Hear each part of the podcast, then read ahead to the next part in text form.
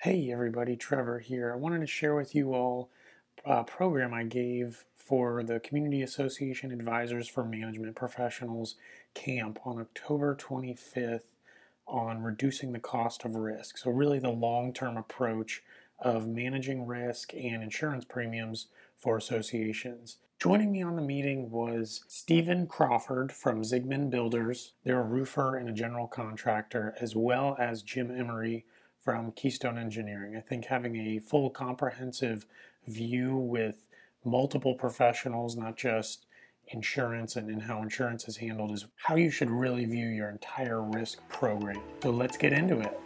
Today we're going to have an exciting presentation. Trevor from Brown and Brown Insurance is going to be sharing on insurance engineering and roofing. So, so, an interesting topic right after the hurricane. We're still in hurricane season. I know it doesn't seem like it anymore, but we still have a month to go. So we'll, we'll see how it goes. Thank you very much, Sonia. And let me introduce our panel. So we have Jim Emery from Keystone Engineering. We have, uh, I don't know if a lot of people know Steve from Zigman Builders. So he's he's a roofer, general contractor, and I wanted to get uh, a little bit more perspective than just uh, the insurance guy talking about insurance. I'm sure you guys are loving to talk about it now that it's been three solid months, two solid months of it. Okay, without further ado, I know this. Uh, I was told this makes me look very intelligent. This picture, so uh, that's why I used it today. Um, so I called it reducing the cost of risk. So every a lot of people view insurance as a line item to minimize and the reason I call it reducing the cost of risk is not necessarily just having the lowest possible premium. No insurance is the lowest possible premium. What we want to focus on is is really two main aspects. So we don't want to have any surprises when it comes to items that we're going to have to pay out of pocket. So having a proactive approach to how you handle your insurance and then the long term of keeping premiums manageable and uh, those are all the items I'm going to go through. There's a lot of stuff. So we're going to talk a little bit about the association itself is focused on keeping home values high and sustainability of the organization as a whole. Um, having a robust contract, which is part of the proposal policy audit, uh, a purposefully built program that achieves the goals of the association, which you know we really, especially um, associations get locked into a box about, oh, we have to have it. What does that really mean? You don't have to have anything other than the bare minimum of what's in 718. And guess what? That's a really small requirement. What you have to have is a, a long term approach. And that's mostly what we're going to focus on today uh, loss control. And, uh, and that's why I really brought these professionals today is to talk a little bit about if you're making an investment in your property, in your building, um, you're going to have a lot better time with how your insurance plays out, and it's going to bring down costs over the long run, reducing the cost of uncertainty um, claims management. Obviously, everyone's been dealing with that right now. How does that work? Are there some other tips on when and how to report, how to avoid claims from spiraling out of control? And the biggest thing I've been saying is the scarlet letter. If you make a claim, oh, your insurance is going to go up forever, so we should never even make a claim. Well, that's not exactly true. So we'll talk a little bit about that. Um, and then we'll go into you know the the fun stuff, just some terms that uh, I'm trying to avoid for the most part today, but I do need to hit on it a little bit. Uh, and then we're going to talk about replacement cost and appraisal. And if you don't know Bonnie, Bonnie's here with Worthy Appraising, a great appraiser. Um, we'll talk a little bit about what that process is and, and how that fits into, especially 718, having to have it done every 36 months. And then flood considerations, we'll talk a little bit about D&O and then crime and fidelity coverage. Elements of a risk management uh, program. So um, this is actually part of a newsletter I sent out two years ago, but I, I, I, often find myself circling back to it. I even made a short, short little snippet on on the breakdown. The part that's most often misunderstood is kind of the tip of the iceberg. So we always see, uh, at the very least, a proposal.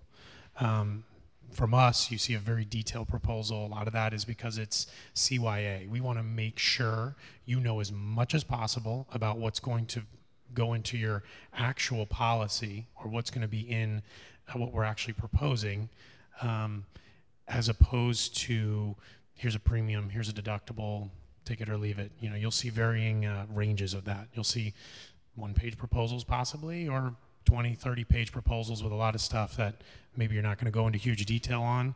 But the reason I address it here is that this proposal is purely a summary of quotes for comparison.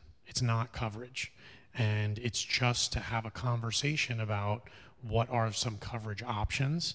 But what you're actually receiving is the next item it's an insurance policy. Um, the insurance policy is a very large document. Very few people read all the details on it. And you can even ask a lot of attorneys what it says in there doesn't make a lot of sense unless it's something you're normally uh, used to reading. The biggest part I always point out is the policy language could describe explicitly or implicitly coverage, exclusions, and conditions. And the interesting thing, the majority of a policy, when I do a policy review, uh, you'll see majority of it is red. And what is red highlighter? That's exclusions. The part that's yellow is where you actually have coverage. And where you find coverage is in exceptions to the exclusions. So if insurance wasn't confusing enough, uh, that's that's always something that is very strange and uh, takes a lot of is very counterintuitive to what you might think. It's not going to say this is covered or this is not covered. It's going to say you're covered for everything, and then the next line is going to say you're covered for nothing except in these these exceptions to the exclusion, and that's where you'll see the the yellow side of that. I don't know if anybody's seen one of those binders that I'll bring and and show to my board members. Um, the next side is is vendor subcontract risk transfer, and we spoke a lot about that last month, so I'm not going to go into a lot of detail on that. But the additional insured uh, waivers of subrogation, you are transferring risk when you buy insurance, but you're also transferring risk when you sign a contract with a vendor. And what does their contract say? Have you consulted with your attorney to make sure the association is protected, or are you just taking their contract, which is in the uh, vendor's benefit, and then the subs under the general contractors? The next is risk consulting. Um, and, and, that goes a lot also with loss control. So that's coming to your agent who is uh, being paid by the carrier, but actually providing, they should be providing advice to help uh, proactively communicate options, updates, endorsements, so you don't have uncovered claims or surprise uncovered claims. Um, and then ultimately loss control. So there are strategies and advice that I send out mostly in newsletters, but are also things that is investing in the property itself to make sure you don't have trip and fall hazards and, and other dangers on the property. So, like I said, view this as the iceberg. Everybody in here has seen one of these before, but very few people realize all the things that are involved in, in the claims, insurance, and risk profile that exist in here. So, that's probably the most important thing that, that I'll kind of bring up today. A proactive program analysis. This goes into the, you know, detailing what is in your current program, having a conversation with your agent, and then and then building it out from there. This was kind of one that was uh, done in the past that I just kind of pulled over. It was on a Citizens forum. If you have anybody that's with Citizens, please call your agent right now because that's that's no one should be with Citizens. Hopefully, and I don't think we will. I'm going to kind of talk about a market update at the end of this. Uh, I don't think we're in the world of 2005, 2006, where all the carriers are going to leave the state. Uh, it's not going to happen. But right now, shouldn't be with citizens. Basic form, uh, bad coinsurance clauses. The only reason I put this in here is just be proactive. So we have all these items that are on the association's plate. And I see most people's plates are, are, finished now. You guys have all eaten your food. So we made a few changes. I hope it was a, a thumbs up with some vegetables and some uh, the chicken piccata. Um, these are items that if you are with citizens are going to be your responsibility. The biggest question I always ask is do you know that it's on your plate or are you going to wait till you have a claim and then find out it's on your plate? You haven't budgeted for it, you haven't prepared for it, you haven't even tried to negotiate it. Um, and we want to move those affordably to our carrier. So, ordinance and law, we're going to talk about what that is um, A, B, and C. Certain kind of water damage or wind driven rain. Electrical arcing, also known as equipment breakdown or boiler and machinery. You might see that on a policy and say, we don't have a boiler, what is it? or we don't have an elevator. What is this for? So, talk a little bit about that. Coinsurance penalties. If you've had a recent appraisal, if you're following 718 on a condo, you should have your coinsurance penalty waived, agreed value for the most part. Are you prepared for that? Um, hopefully, you know, we've had a few issues with HOAs. We don't determine values. The we try to get um, a contractor who specializes in that trade to provide a value. And sometimes they'll do it in writing, sometimes they won't. But we don't want to be coming up with values. Managers don't want to be coming up with values. The boards don't want to be coming up with values. Uh, we want to make sure that the someone who knows in that industry is coming up with a value because we might run into a co-insurance penalty or we might not have enough limits. Insured versus insured. Um, exclusions sometimes happen on directors and officers. And then obviously there are some that we can't completely transfer sometimes, but we can at least budget for and be prepared for. Um, the wind deductible or the hurricane deductible or the aggregate hurricane deductible. Um, earthquake, you know, is that worth transferring? I had one association buy earthquake coverage. They wanted to pay $3,000 in premium. There's not been any earthquakes in Brevard County, but, you know, um, and then mold coverage, and that's always a big question. Do we buy coverage for that, or do we wait till it happens and we call ServPro and Paul Davis, and and those bills can be quite large. So, um, so let's talk about loss control, and, and I'm going to pass this off here. Um, but the, the on the insurance side, especially reducing the cost of risk, depends on the building type and depends on Florida building codes. That's what that FBC is, and uh, and so the construction types that we most see the most um, reductions, the most um, credits available, maximizing available credits, is joisted masonry type buildings. So concrete walls, um, joisted or wood um, roofs, and and those have changed significantly since 2002, but also 1992 since Andrew, um, and then the rest is just how old is your roof and what are the things that can go wrong. So I'm going to pass this off to Steve. Actually, if you could grab that mic and just kind of tell us a little bit about what you're seeing um, as you're getting up on roofs. Obviously, there's roof damage, but let's talk about, let's rewind this before Hurricane Irma, going up on roofs, and then some of the, you know, how these have played out with some of the, the clients that you've worked with. Okay, so before the hurricane, some of the stuff that we've been seeing is, you know, a lot of the roofs we're replacing now, um, a lot of them are, you know, inferior in, you know, in regards to what we're using now as far as products go. Um, you know, as far as your underlayment products, we're, you know, we're still pulling a lot of felt. We're now, um, everything should be a secondary water barrier underlayment. You know, it should be peel and stick. We've seen a lot of wood rot. And a lot of times what people are kind of missing the boat on, um, especially in the shingled roof, is they're missing the, the, strapping.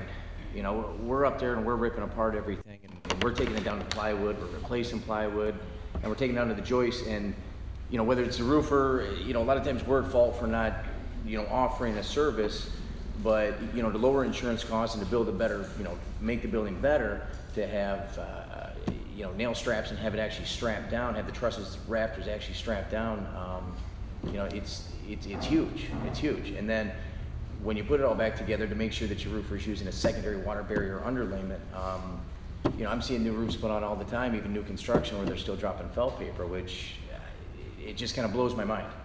Um, the cost difference is minimal. It's minimal. I, I like to sleep at night and I do it at no extra charge. It's the only thing that I like to use. So a lot of it has to do with, um, there's been a lot of advancements in the products that are being used and I'd like to say it's on the roofer to make sure that he educates, but it's, it's not happening. I mean, a, a roofer that, that that's going to give you a good job, they want you to be educated. They want you to know what, what you want. And so a lot of it has to do with, you know, in my opinion, what, what would really save is knowing your products ahead of time and trying to be as educated as you can and making sure you get the best product that's going to last. I mean, we're replacing roofs that are eight years old, and that's that's ridiculous. Know, I, get people tell me, well, it's a 30-year shingle. Well, it's it's not. It's it, it really isn't. Um, everything's prorated, but even then, if if if, if the underlayment, if if if question, you know, questionable plywood wasn't replaced, all that kind of stuff. I mean, it, it's going to make a difference, and all it's going to do is just create rot and then damage below. Um, so I mean, that's that's that's really a big thing as far as what we're seeing right now. Yeah, and, and the biggest point too I want to make with that, and I want um, hoping Jim can go into some detail too, is is having a roof inspection before hurricane season. Steve was talking to me a little bit about that. Every, every, every year, every, every year you should have a roofer up on your roof. You, you should have them come in there before the rainy season, before hurricane season, because we can go through and we can, we can find stuff that's gonna be a problem. Um, you know, some, some of the things, I, I just wanted to make notes so I didn't forget, um, especially uh, flat roofs. You know, you get your, your AC guys up there maintaining units, and, you know, they're dropping their screwdrivers, they're doing all kinds of stuff. I mean, it, it, it seems, you know, minimal right now, but wind can penetrate the, the smallest of holes. Um, so, you know, you want to look at those areas. You want to look at any penetrations. You want to look at your, your, uh, um, at any of your flashings, your termination points, any of your drainage systems. I mean, even down to just, just the gutters. If, if you're not cleaning your gutters and maintaining your gutters, you're going to get a backflow and water's going to come up underneath your drip and, and it's going to damage everything. It's just going to keep creeping and creeping. So, I mean, you should have, you should have a roofer, you should have a licensed roofer on your roof every year before the heavy rain season. And, and understand that during the heavy rain season, if, if you wait too long and we're trying to do a flat roof or even a shingled roof, a pitched roof, whatever, during the rainy season, understand it's really difficult because we have to kind of, you know, constantly watch the radar. So, I mean, our schedule gets askew. I mean, it, it's horrible trying to, trying to actually do it and trying to do it where water doesn't get into your structure while we're in the middle of doing it. You're going to pay a roofer or pay somebody who, who understands and what to look for some money. Or you could pay it in insurance premiums when you have a bunch of issues or you could pay it after the fact when they have to come repair it. You know what what my belief is it's more affordable to be prepared and proactive than it is to deal with the consequences of saying it's not going to happen or, or kind of hope for the best. And when you're talking about a very large structure or a lot of them um, it's definitely going to pay off in dividends to address it up front rather than later.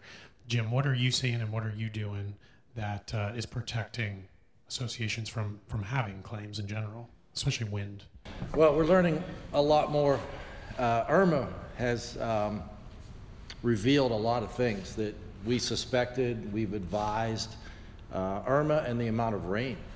Um, it's tested a lot of things and you know, proven or disproven uh, some areas. Roofs is a huge thing. I mean, we've had many clients. I've lived in Brevard County since 1984. We've been through a few hurricanes. We've never really been hit hard. Just, you know, most people don't believe that, but we still haven't. But Irma, I think, was the biggest impact I've seen on my clients. People lost roofs. People had major roofs damaged, and and a lot of times we're going out for bid for roofs and we're specifying what we feel uh, is, is the right roof. And, and I really think it's important, I'm talking now low slope roofs in this, this context, flat roofs. You should really buy the best roof you can afford. And you should really try to afford the best roof. Uh, it pays off when things like Irma happen.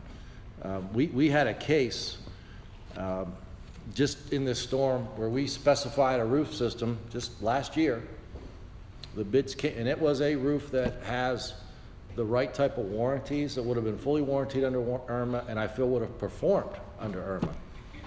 And uh, the warranty is up to 120 mile an hour winds with a secondary water barrier, so if your roof blows off, you have another layer underneath to protect your interior. The association felt they couldn't afford that, and they went for a lesser roof, which at two months of age blew off in Irma. Entire roof blew off. They're not in this room, thank goodness. Uh, So for the sake of about thirty thousand dollars, we had a major catastrophe.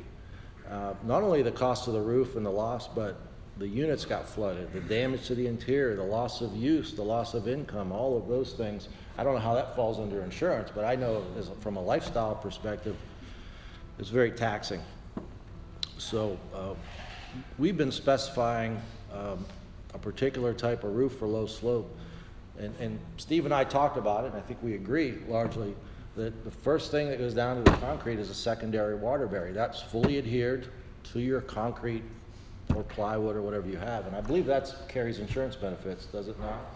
Yes, that is part of the wind mitigation reports is secondary water resistance. So if you have that secondary water barrier, does several things for you. It gives you a better insurance um, rating, and if your roof gets damaged, blows off, torn, whatever, it keeps the majority of the water out of the living space. So that's a big deal. And then, of course, you've got to properly slope it, all of those things. And then we're specifying a, a two-ply modified bitumen. We agree on that. Um, the, there's several brands out there. The one we like will give you a warranty up to 120 miles per hour, no dollar limit. And if you don't ask for that, and that, that costs a little more money, but if you don't ask for that warranty, if you just get a basic warranty, I believe it, I believe it only covers you up to 35, 38 miles per hour. Yeah. So anything over 40 miles an hour, which we get in an average thunderstorm, your warranty can be void. So those are things that I'm finding my clients weren't aware of. Uh, I'm finding that they felt they had good roofs, that when, the- they were good roofs until they got tested, and then they weren't, weren't good roofs. They were in the parking lot. So, we wanna talk about anything besides roofing? No, I think that's good for right now. No, but you, you did have a really good phrase there. It was a great price and it looked like a great roof until it got tested. And that's the exact same thing we see in insurance. We see a great price, it seems good on paper, uh, but we don't know how it's going to work until it gets tested uh, unless you go through that process. Uh, we, we have a process we call bringing the future to today. We want to test that policy before we bind it, not find out later once there's a claim. I don't know, you can't really do that with a roof, but you could buy a warranty and understand what you're getting. So, uh, perfect. And yeah, investment and maintenance. And we spoke a little bit about this last month too is records, permits, the warranties when we're negotiating insurance, which is one thing I'm not going to talk about a lot today. I have a whole hour long presentation on that. But um, when we when we go out to market, the records showing how old the roof is is mostly going to be pulled from permits, um, and a lot of times, especially individual homeowners more so than than whole associations, they may not pull a permit. But it could go all the way to not just your roof; it could be electrical, plumbing. All these items are going to be part of the negotiation process, and um, having those permits, using a licensed contractor, very important. Obviously, them having insurance is going to protect you as well. Because if you're doing, if you have an unlicensed contractor doing work, you're not going to have insurance for that either. And that's really important right now because I know people are making temporary repairs, and that's fine. Protect pr- property, make temporary repairs, but do not let even a, a zealous homeowner go up and make some sort of permanent repair because it's not going to be covered and you're probably going to have problems with it. And if they get hurt, then you have a whole nother world of issues. Uh, we want to maximize available credits. You might have, usually it's done by a third party uh, wind mitigation contractor um, who will do a mitigation report. Um, inventory documentation, inspections, and appraisals. So that's before the storm. We'll talk about liability, you know, parking and walking areas. We're seeing more and more claims happen where just homeowners are walking out, uh, unit owners, and they're tripping over small things. And it's a lot of things that even you and I don't see, don't notice, have no problem avoiding. But the people who are hitting them are also most susceptible to having a serious injury. They could be 75, 85 years old. And so something literally this big, and we've had it happen, can turn into very large claims. So you really want to uh, think like an underwriter, which is very stressful. Um, I spend my whole life like you know worrying about what's the worst that could happen. But um, having a contractor come out and review, just like they do the roof, review parking lots, um, you know, walkways, stairs, getting a report from them. A lot of them will do it for free, or you can budget in every year two, three, four thousand dollars and say they're going to come out, they're going to give us an inspection report, they're going to do whatever work needs to be done, and we're going to be safe and uh, and we're going to know that we're going to be okay that year. And it helps us too because you start to have one claim, a trip and fall. Okay, most carriers are going to be okay with that, possibly. But once you have a pattern of it, you start to put your agent and your carriers are going to have a much harder time. You're going to have more exclusions. It's going to be more expensive, and, uh, and you're going to end up paying for it. The long-term cost of risk is now going up. Even though those first few claims are going to be covered with no deductible, it's going to cost you down the road. Contracts. I think we hit that pretty hard last month. um, prior to disaster. Checklists. I send this stuff all the time. People are probably driven crazy by it. Rogers put on great presentations or programs for it. Ready.gov has some good stuff. Have a disaster plan. Windows is reminding me. Um, and your contractor relationships. This was a really good point. Uh, actually, I think Eric made it. The relationships you have with your contractors, uh, they're going to pay dividends when you really, really need them. Um, Steve mentioned having them come out beforehand, but also and having that done every single year. But you have built a relationship with somebody when crunch time happens and everybody is calling him. Guess who's going to be at the top of the line? Guess who's going to be, you know, treated well and have their associations dealt with? I know our boards expect us to beat down our uh, vendors to the lowest possible price, but understanding how is this going to play out in the long run? You know, after we've pissed off every single lawn contractor in the county, no one's going to come pick up your stuff. You know? So.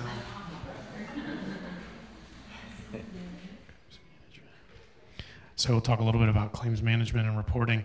Document before, I think we've we've really hit this hard, but you know, you have a, a smartphone, uh, take some photos, put them up into the cloud. Google Drive is what I use. Uh, did this multiple times. There's also some apps out there that I've heard good things about. I haven't always haven't used them myself. Encircle is one. I will also tell you, especially for condos, ServPro and Paul Davis will come out and do this for free. They'll come collect data, uh, package it all up into something that is very easy to read and handle, and everything's going to be in one central location. If you still haven't done that, you, well, at this point, you're not going to be able to get on their schedule because they're super busy. But do it before next year. Absolutely, do it before you know May of next year. It's it's invaluable. I've walked properties with both of them, and it's stellar what they put out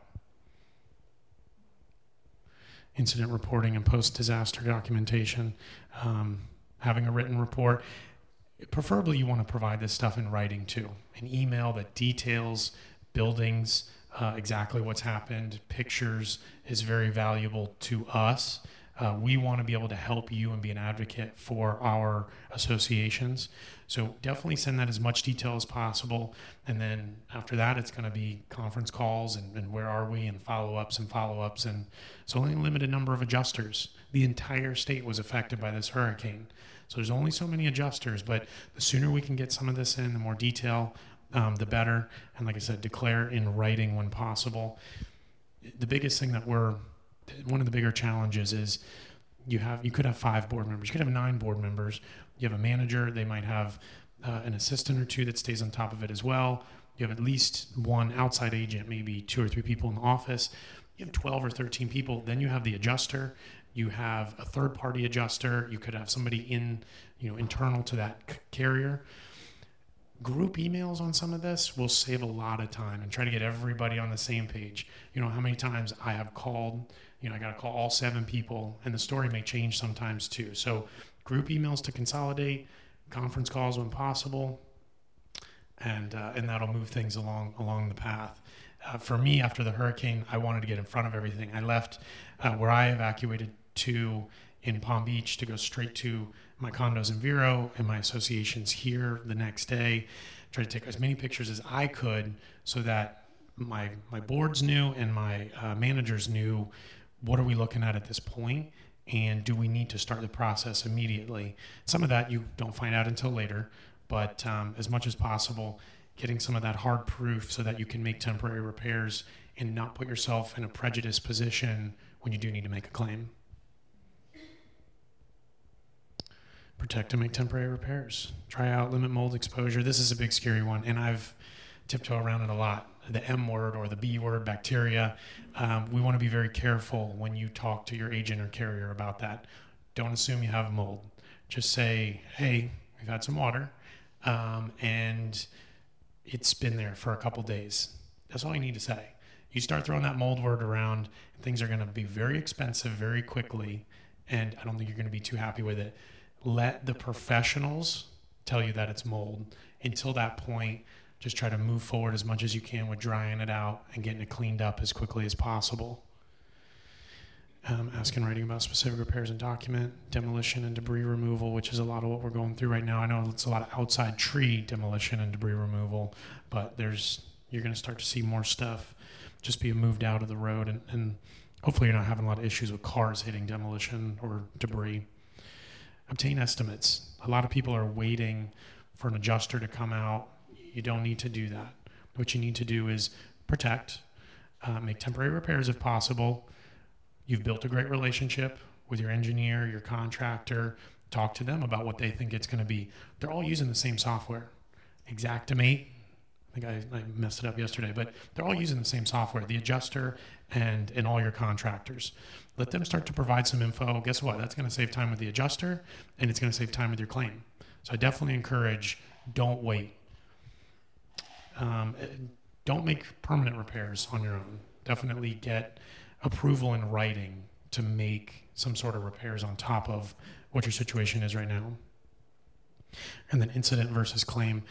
Um, not everything is going to end up being a claim, but you can collect that information. You can talk to us about it. It's not going to be that scarlet letter because you told me that you might have a claim and and then all of a sudden we're not just going to send it to the adjuster and then you're going to get hit with a claim and then it affects you three four five years down the road. Some things are just incidents and that's especially on the liability side too. You have a trip and fall you should have an incident report form. If you don't email me and i'll, I'll email you one um, and say somebody fell in the parking lot. They say they're okay. They didn't want um, care. They refused care possibly. Uh, but we just wanted to let you know. We wanted to put you on notice. So that's a that's an important thing to do. Don't don't deal with these things out of pocket for any contractors out there. Don't deal with your workers' comp claims out of pocket. Let the carrier do that. Um, but there is a process to manage it so that it doesn't affect you down the road. Well, I have a lot more here, Trevor. Okay, go for it. I'll, I'll, I'll, wait till the questions come up, maybe. But um, what we're seeing is um, at least in my business, is that uh, we were we were already as an industry somewhat overwhelmed with business demand, and I'm talking about myself and my fellow local engineers and our the contractors that work in our circle. We were pretty buried before we had hurricane delays and damage and, and all this stuff, and um, and now now it's it's really uh, chaotic in some degrees. We're trying to react to the most important things first and we're trying to ask others that have regular maintenance things to wait, give us time, be patient. Um, we won't forget about you, but we, we may not do you first. Um, so that that's an issue, and and and as Trevor said, we, we're working with our clients, our management companies, and our associations that we worked with in the past. I haven't taken one new client because of the hurricane. and I've just said sorry, but we have tried to step up for all of our old clients that we had good relationships with. And um, the one thing I've advised my clients is try to stay with the local contractors and try to wait for the local contractors. We had one client that panicked, signed a roofing contract from a company out of Atlanta. They were promised lots of things and none of them have happened. They can start in two days if we sign. That was a month ago. They're just starting now.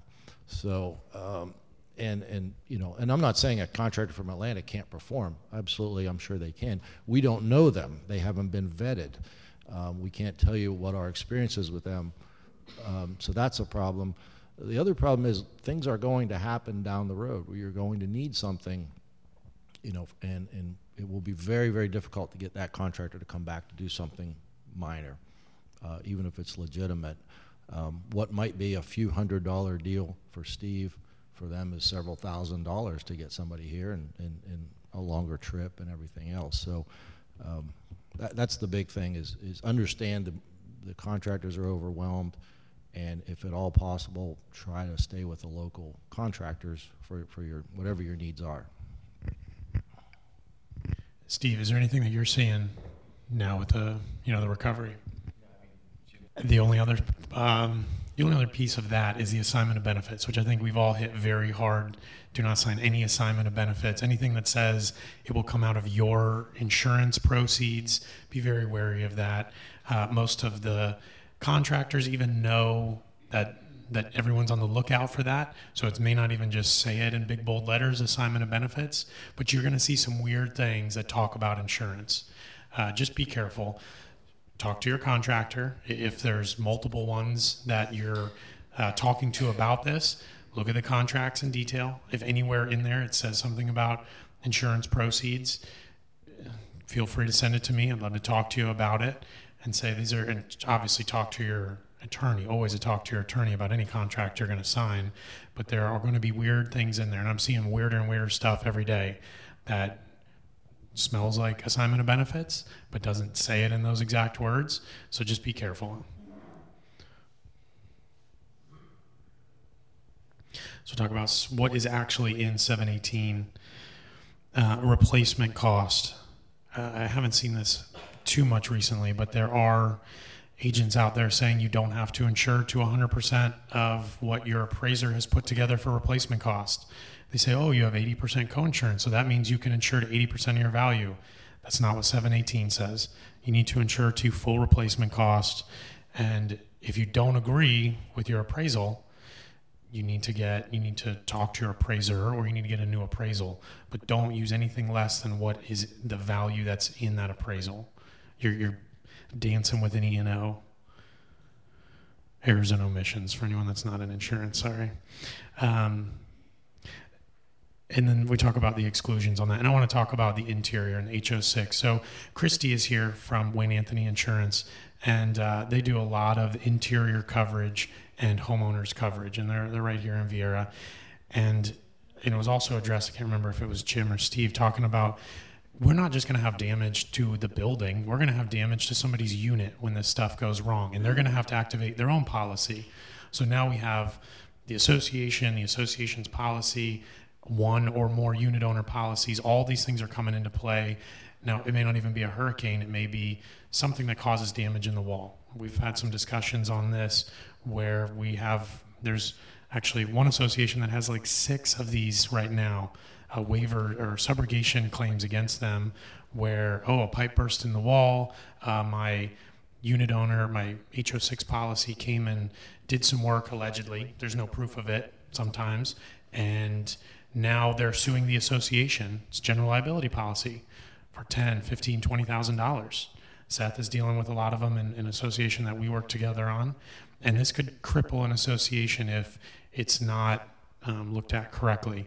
So be very careful of some of these low cost HO6 carriers. Yes, and that's what they do. So instead of it just happening, they'll wait till you know the statute of repose is coming up, which is three, four years, I believe, and um, and then they'll hit them when there's no record of any of this information. Um, and I know you've been successful in fighting some of these but uh, definitely dealing with your attorney on it. You were, you negotiated one that was they were asking for fifteen thousand, and you got it down to like five hundred. Yeah. So be careful of that. Uh, the one name I just want to mention. Actually, I'm not going to mention it. Just be careful of the low cost HO6 carriers. They go, oh, well, this is the cheapest one. There's some issues in there. Okay, so just be very careful. Um, and then the items that are in the HO6. So these perfectly fit together. If you're in an HOA or you have HOAs, that insure similar to a condo, take a close look at how this is written. A lot of them are not written very well. It, you know, makes the appraiser's job very difficult.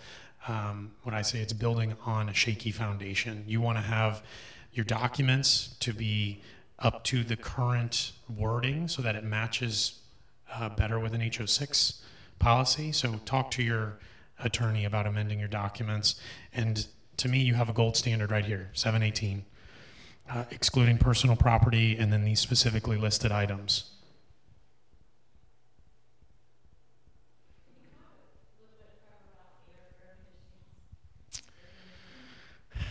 So there are a lot of items that maintenance versus catastrophe or casualty, and that's the number one thing that's brought up is ACs. We have ACs on the roof of these high-rise buildings, and say, so, well, you know, a unit owner, they didn't maintain their AC. It's 15 years old. It's rusted. It's not strapped down correctly.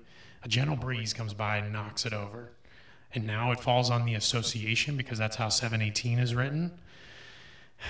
This has been very difficult for for for well, it's always going to fall under the deductible usually because they're not all gone. It's usually one or two, and now you got to get your attorney involved. You got to call Roger. You punched a hole in your ceiling or in your roof possibly, and you have more damage. I think addressing this in your documents to how is it going to ha- how is it going to fall when it's not uh, a significant casualty event or it wasn't properly prepared before the hurricane is, in my opinion, the best way to address it. But if Roger wants to provide some detail on that. We've run into this on Irma a thousand times. If you, as, as managers and whatever, you make sure that a letter goes out to every resident in May or the beginning of June, that they are aware that they must have their air conditioner people go up and secure and check that air conditioner, make sure it's strapped to code. Then you go up and take pictures. Then you see a storm coming, you take pictures again. After the storm, you take pictures. If their air conditioner moved, negligence. They're responsible. It works wonderful. Because we know we'll never meet our deductible for the amount of damage that gets done to the roof. Well, your, your roof Yeah, that's that's a good point. If you if you have a roof inspection before, you just add that. Make sure that that's part of the scope of what they're inspecting or looking at. Especially if your roofer is also a GC who's very familiar with HVAC and, and how all that works. This is just a little bit more detail on um, insuring to value. I know it's difficult to read up there, but talking about coinsurance and making sure your appraisal and the insurance documents match up. You're going to see hazard value versus flood value. Talk just a little bit about flood because obviously Hurricane Harvey has really brought that to light. Um, we have a lot of property, storm surge. It's not going to be covered under your hazard policy. You're going to need a separate flood policy. I'll talk about that a little bit more at the end here. Ordinance and law. Um, this is basically uncovered in the standard ISO policy, and it's not covered at all in citizens. It's the undamaged portion of the building is A, the uh, demolition and debris removal is coverage B, and increased cost of construction is coverage C. Um, and A is basically you have a building in Brevard County, 51% of it is damaged. They're not going to let you just repair 51%. That 49% has to be torn down. It has to all be built up to code. Um, have you ever had anything like this happen where you've had that significant of a loss and you've had to go down all the way and rebuild it? Not in Brevard, but other, other areas, yes. Okay. And so it's just important to note. Now, this coverage is very important. In fact, most lenders are requiring it. It's very easy to add in. So, you know, it's much more prevalent to address it probably a year ago, year and a half ago. Now we can get it into every policy at whatever limits we normally want, sometimes at two or 3% additional premium, but very important to have, especially if you're trying to sell units. Their new lenders are going to be asking for this directors and officers. So I want to just touch on this a little bit, and then we're going to move on to the Q and A. Um, DNO coverage in Florida, a lot of it has started to consolidate around two or three carriers for the most part, and their forms are somewhat similar. But directors and officers is one of those coverages that it's not a standard form. It's not, oh, everybody has the same exact policy through something that was written by a national uh, organization like ISO. These are manuscripted by every individual company, which means every form is is very different. What they're excluding and what they're covering is very different, um, and it's it's an errors and omissions coverage that will almost always kick in for at least defense, financial loss. So it's not going to include bodily injury and property damage. That falls under your general liability.